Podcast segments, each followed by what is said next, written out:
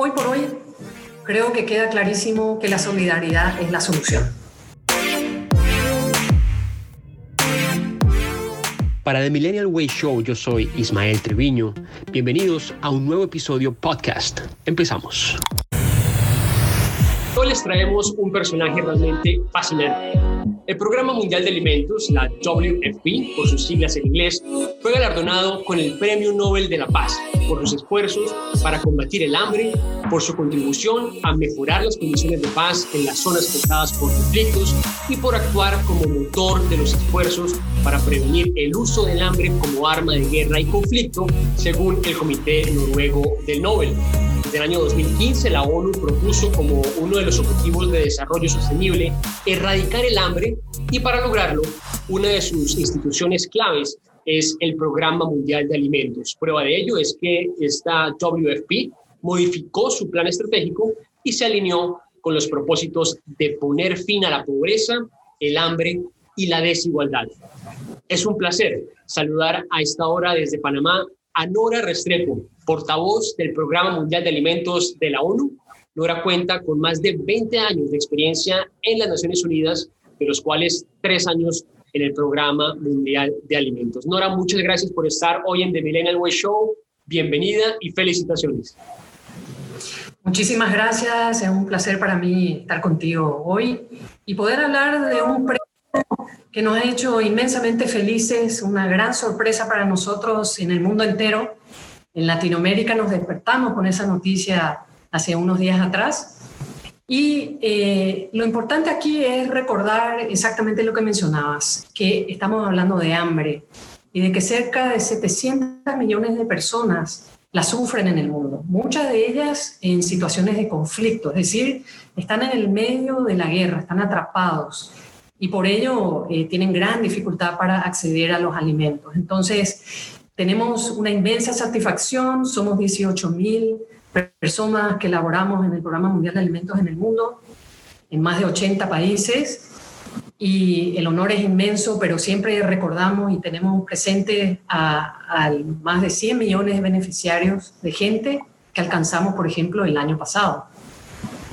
Nora, hablemos precisamente de, eso, de la importancia de, este premio Nobel, obviamente de la razón por la cual fue otorgado, pero ¿qué significa este reconocimiento pues para todos ustedes? Todas estas 18 mil personas trabajando día a día en esa tan eh, importante y, noble labor. Es un premio para la organización, eh, para el staff en todo el mundo, pero al mismo tiempo es imposible decir que uno no lo personaliza. Eh, es mi premio, es el premio de mi colega eh, en diferentes puntos de África, en otros lugares en Asia, en el Medio Oriente.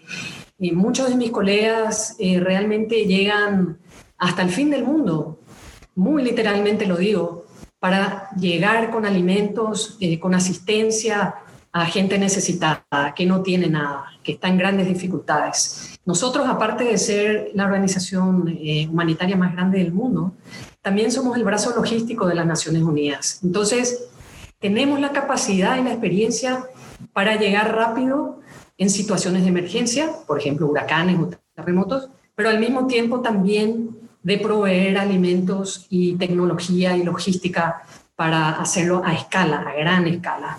Entonces, yo recuerdo en este momento, y lo hacemos también los demás, aquella gente que está donde no hay luz, donde no hay electricidad, donde toma horas en, en lancha inclusive llegar, en camioneta llegar, y eh, donde las personas eh, nos reciben con los brazos abiertos.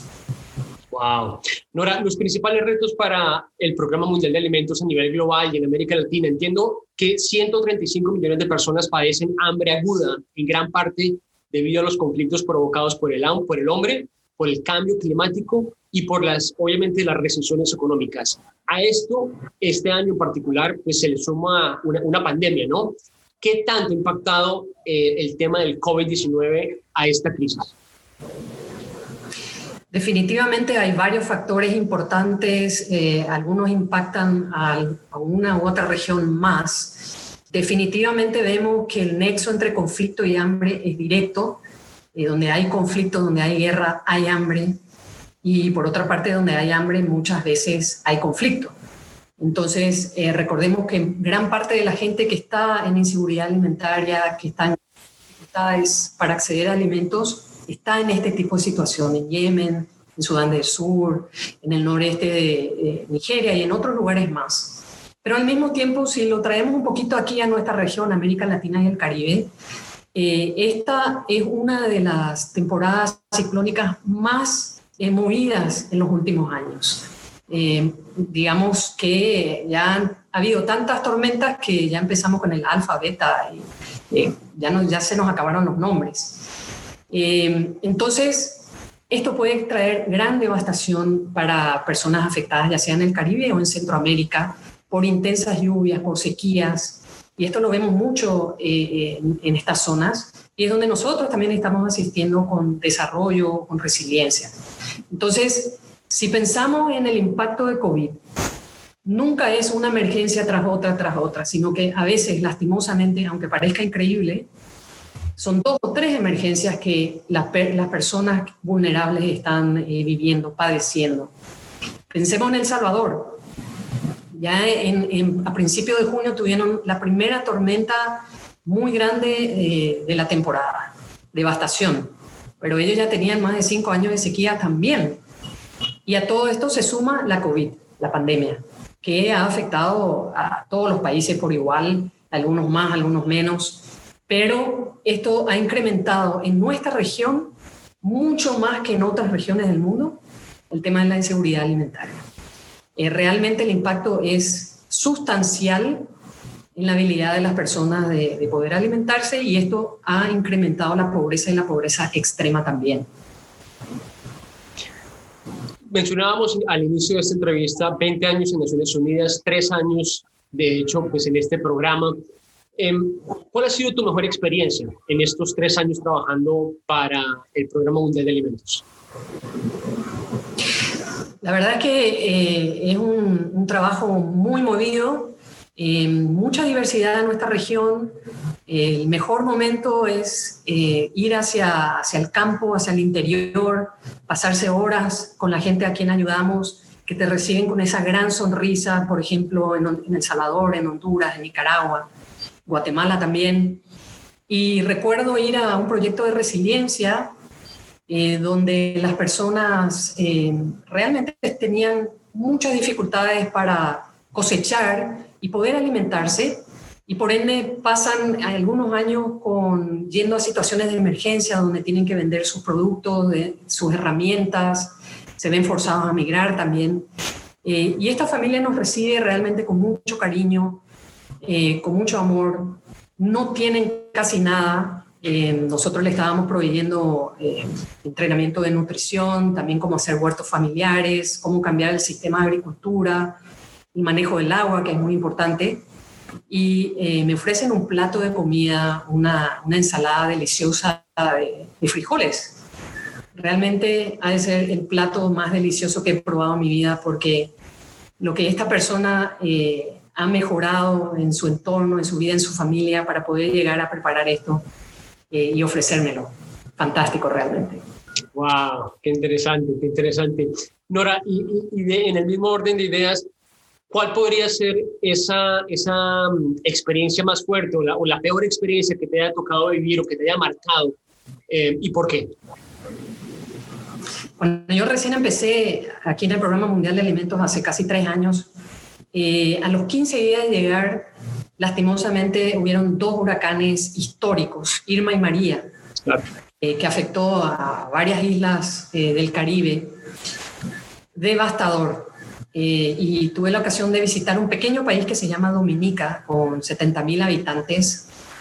Y sinceramente nunca vi nada parecido. los troncos de los árboles milenarios y enormes, con troncos que ni siquiera puedo medir con los brazos, arrancados de raíz, como si nada, y lejísimo de donde estaban originalmente, puentes de cemento caídos, partidos en dos, eh, el país totalmente cambiado, eh, uno diría que hasta destruido, como si fuera Armagedón. Pero, ¿qué es lo que le vemos a la gente hacer? después de eso. Eh, obviamente no tienen acceso a alimentos, no tienen acceso a luz, a internet, a agua, a comida. Le vemos a la gente tratando de rescatar lo poco que tiene en su casa y preguntándole al vecino y uniéndose y solidarizándose y tratando de restablecer un orden. Y eso es lo que yo rescato del trabajo humanitario, que a pesar de los conflictos, de los problemas que puedan surgir eh, con la COVID, también con choques eh, económicos, cualquiera sea la circunstancia, lo que yo he visto alrededor de la región, y estoy segura que es alrededor del mundo, es una enorme solidaridad y un, y una gran, eh, un gran interés en volver a la normalidad y unirse como comunidad para salir adelante. Eh, por supuesto que estamos en un mundo donde hay guerra, donde realmente el hombre la mujer eh, somos, también podemos destruir. Pero yo rescato eso y es importantísimo y es lo que motiva a los trabajadores humanitarios también. Nora, ¿cómo los ciudadanos a nivel, eh, bueno, en este caso en América Latina, pero también a nivel global, se pueden unir a estas causas y de alguna forma apoyar? De pronto no necesariamente con dinero, pero con su tiempo, por ejemplo. Sí, realmente hay muchas maneras en que uno puede apoyar eh, y cada quien decide qué le parece mejor, qué, qué puede ofrecer, pero Hoy por hoy creo que queda clarísimo que la solidaridad es la solución. Ya no podemos pensar solamente en nosotros mismos, no podemos dar la espalda a los grandes temas que están eh, sobre el tapete eh, a nivel global. El hambre es uno de ellos. Dejemos de darle la espalda, dejemos de ignorar que más de 700 millones de personas sufren de hambre en el mundo. Dejemos de ignorar que 17 millones de personas sufren de inseguridad severa en nuestra región, o 80 si ampliamos a, hambre aguda. Entonces, lo poco que tengamos o lo mucho que tengamos, yo creo que tenemos que mirar hacia el costado y solidarizarnos. Eso puede ser efectivamente haciendo voluntariado eh, en una zona cercana donde las personas vivan. Puede ser también contribuyendo 5 dólares, 10 dólares. ¿Creerán que no marcan una diferencia? Claro que sí. Nosotros tenemos un presupuesto de 9 mil millones de dólares. Otras organizaciones tienen quizá un millón de dólares de presupuesto. Pero a nosotros suman, para nosotros es importante las donaciones individuales. Imagínense lo que será para eh, la ONG que trabaja cerca de ustedes, en una ciudad de Latinoamérica o en Estados Unidos mismo. Entonces, se puede hacer mucho se puede hacer juntos, se puede hacer en redes sociales, uniéndose a campañas definitivamente y donando. Nora, muchísimas gracias. Última pregunta, agradeciendo por tu tiempo. Nora, ¿cuál sería ese mensaje a las nuevas generaciones que te están viendo en este momento, no solamente en Estados Unidos, sino en América Latina y en Europa, para que se comprometen y se sensibilicen con estos temas tan relevantes para la humanidad? Yo les haría la siguiente pregunta. ¿Qué puede ser más importante que tener un plato de comida enfrente a un niño? ¿Qué puede ser más importante que compartir un alimento, ya sea desayuno o cena, un alimento nutritivo en familia, en grupo, en comunidad? Entonces les diría, piensen en todas las personas que no se pueden ofrecer eso, que no tienen acceso a eso y digamos qué podemos hacer cada uno de nosotros para que esa situación cambie. De eso se trata el trabajo que hacemos alrededor del mundo y por eso el Premio Nobel de la Paz. Nora Restrepo, vocera, portavoz para la WFP, el Programa Mundial de Alimentos de las Naciones Unidas. Muchísimas gracias por estar en The Millennial Way Show y felicitaciones por ese Premio Nobel de la Paz. Muchas gracias, es el premio de todos. Así es. Felicitaciones nuevamente y muchas gracias por estar el día de hoy con nosotros.